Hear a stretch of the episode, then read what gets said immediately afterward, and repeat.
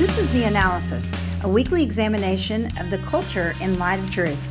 I'm Deanna Huff. And I'm Mark DeMoss. Join us as we investigate and analyze the environment of the world where we live. We will be shedding the light of God's Word on the issues and responding as Christians to influence followers of Jesus Christ to share the gospel with those around them. Deanna, I was uh, looking at what Al Mohler has posted recently on uh, the briefing, his uh, basically daily, daily uh, audio podcast about current events and things in the news and things going on. And one of the things that uh, he was talking about very recently had to do with a Washington Post article that was on the idea of lying, and that uh, uh, lying, uh, according to researchers, scientific researchers, is something that's not good for us. And he was just kind of commenting on the fact that I think this is something we've already known. I think the scriptures address this uh, really clearly. Uh, and so science isn't telling us something we already know, but isn't it interesting that the secular scientific world is looking at lying and the act of lying and how it negatively impacts our brain and creates a, a pattern where it becomes easier and easier to lie.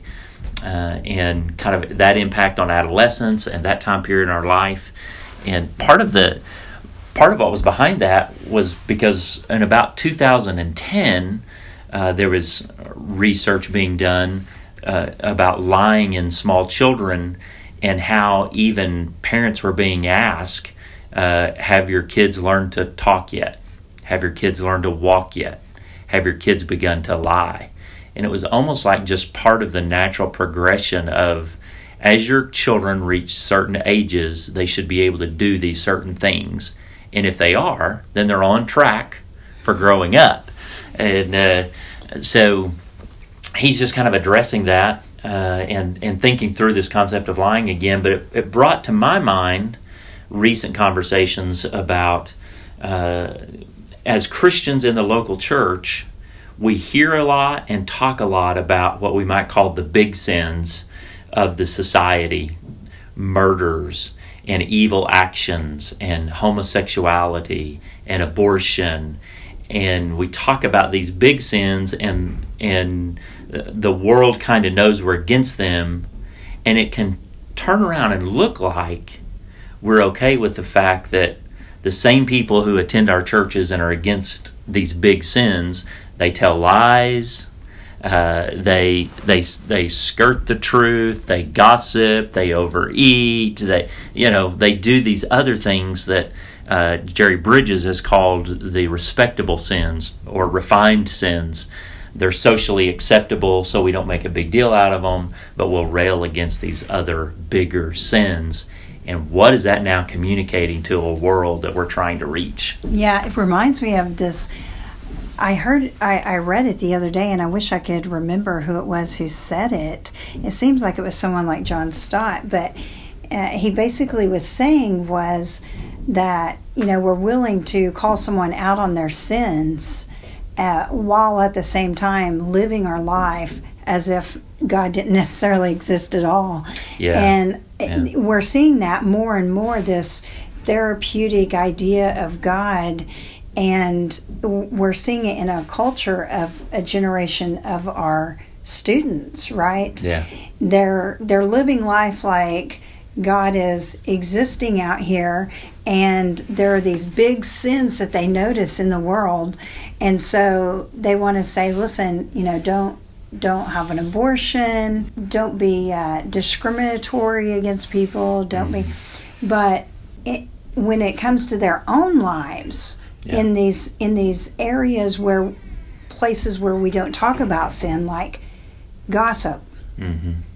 or lying what we've been discussing previous or uh, making fun of somebody. Yeah. You know, we don't we don't think, oh my goodness, I, that sarcastic joke I just told goes right against Ephesians chapter four, no coarse joking. Right. Right. We, we don't think that way. Right. We think, oh well, you know, if if I don't have these big things in my life, then I'm doing pretty good. And uh, God is close. He is near. He is if he is in us, you know, we're there in his presence all the time. And the only way I think we can really impact society is when we confront ourselves with Yeah. God's word daily and ask ourselves, you know, where is it, Lord, where I can grow in dying to myself and being more like you? And I was reading something this morning, even about following the greatest teacher of all. Hmm. You know, do we really want to become like the teacher? And who is the teacher? The master teacher, Jesus. Yeah. He's he's the one. Love God with all your heart, mind, soul. Love your neighbor as yourself. All law and prophets hang upon these two things. We we say this, but what does that look like when we use our speech? Yeah. Every word counts. Yeah, yeah. Um, I mentioned Jerry Bridges and and was reading recently about him just talking in the subject of no unwholesome speech, and uh, oftentimes we we think it's okay for us to talk about anything, say anything. Uh, we'll speak exactly what's on our mind. Uh, our we'll see something on somebody else's social media post and we want to respond immediately to it and and it's okay if it's cutting language because that's kind of what's acceptable.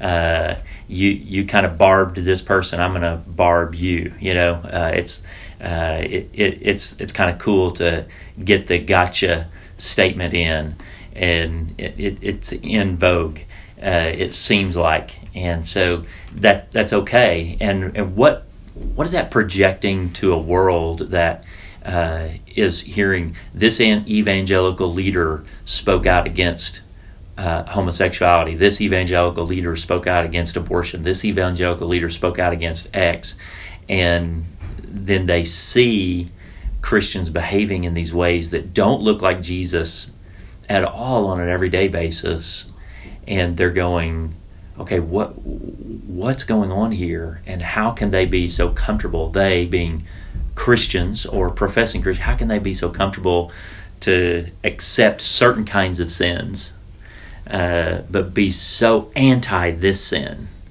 Um, there's an imbalance and there almost is uh, uh, a, a willingness to to judge the world but have no judgment in the household of faith.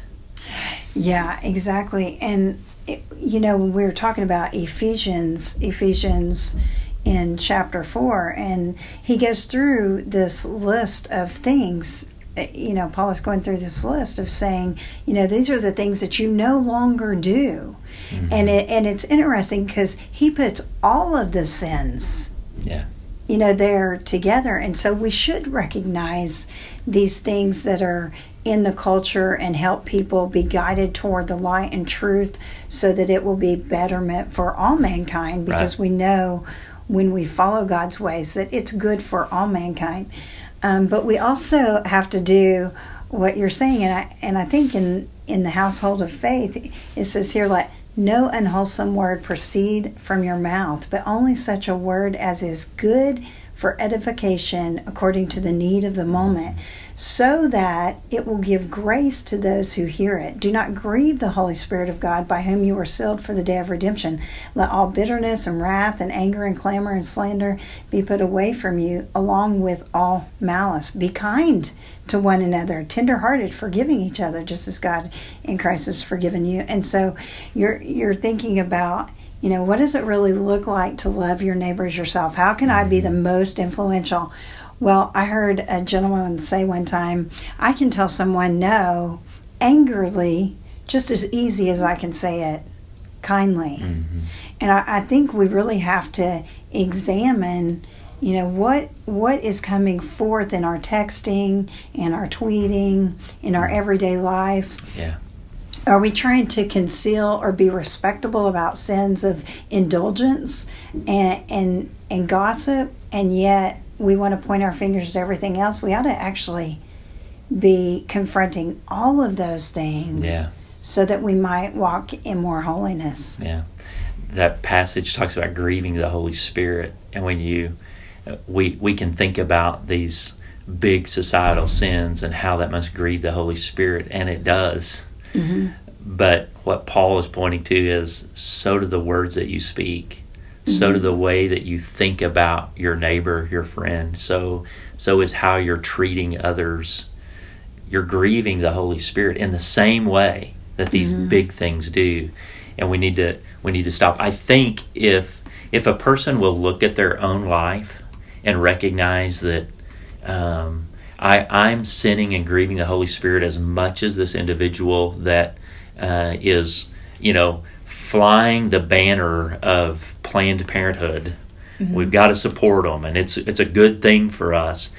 That grieves the Holy Spirit, but so does my sin.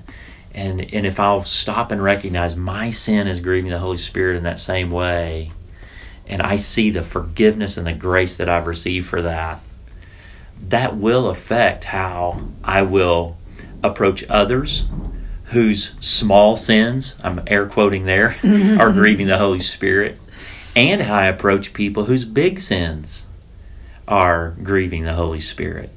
Because I realize that both are sin and both grieve God and both both deserve the same punishment that either is paid for by Jesus on the cross or is laid upon my shoulders at judgment. Yeah, and we know that in Luke chapter 12, Jesus, you know, describes that he he is going to bring division among people, mm-hmm. right? Right. Because of who he is. You're either going to accept truth or reject truth, and that is a dividing mark. Right. But how we treat people and how we how we view sin and all of those things, that's really the judgment of God. We should be extending seeds of of planting the gospel Yeah. and, and letting the judgment of God and vengeance and all of those things be with him Yeah. and we're speaking the truth in love and, and we're confronting our own sin let christ be the dividing factor of what's going on in our culture let him working through us be the influence of not only are we confronting our own sin or your sin not only are we confronting your sin listen i'm at home confronting mine every day Right. and that will come out naturally Yeah. we don't we don't have to try to prove we're doing it it will come out in our speech it will come out in our actions because we will desire we will desire to have no coarse joking Yeah. we we will desire the things of god Yeah. It, it makes me think about the parable of the wheat and the tares and let them grow up together. Uh, and so much of me wants to no, we got to divide those things. Like what is true is right, and we've got to be on the side of right, and what is false is wrong, and we've got to reject that. And you do have to show what is truth and what is. But I think his point of letting them grow up together was, uh, don't don't be the one that that tears and rips away. That's going to happen. So let let your wheatness influence around. You've got to be you've got to grow together to have the influence. And so sometimes we're too quick to create the dividing line and to separate rather than allowing our life to influence and be among the world uh, even though we're going to stand for truth in that setting. And it goes back to what we've talked about many times. This is the way Jesus lived. And so, if we're growing to be like Jesus, he walked in perfection and an absolute, he was the truth in the flesh, and yet he walked among sinners mm-hmm. that were lying, that were stealing, that were gossiping, that were murdering. Mm-hmm. he walked among those people and and carried his influence and those that accepted him came to him by faith and were called into perfection and holiness. And those that rejected him will live with the consequences of that and and so he trusted he trusted God's redemptive whole plan. And sometimes we don't. Yeah it reminds me too of you know sometimes we we want to be on one side of the spectrum or the other. It's like we don't really know how to fully have Christ in us in in that we either want to be on the side of hey everybody that's in sin they're doing wrong and we want to point that out and make sure it all gets taken care of or we tend to fall on the side of oh my goodness my life is so full of sin Yeah. that I can't tell anybody that they're wrong. And so everybody can live everybody every way they want because if I have sin in my life, they have sin in their life. And so everybody should just stay the way they are. And that that's just not true. All of us on both ends, we cannot be the one who's who's pointing out everybody's sins and not confronting our own. And we also can't be the person that says, I'm pointing out all my own sins and everybody else can live the way they want because that's more loving and, and kind. And no, we have to have truth with the fullness of love and Christ. That's that's a great word and a great way to close. I hope those thoughts will help you as you try to live your life, influence the culture around you, the sphere of your family, your friends, your coworkers, your classmates.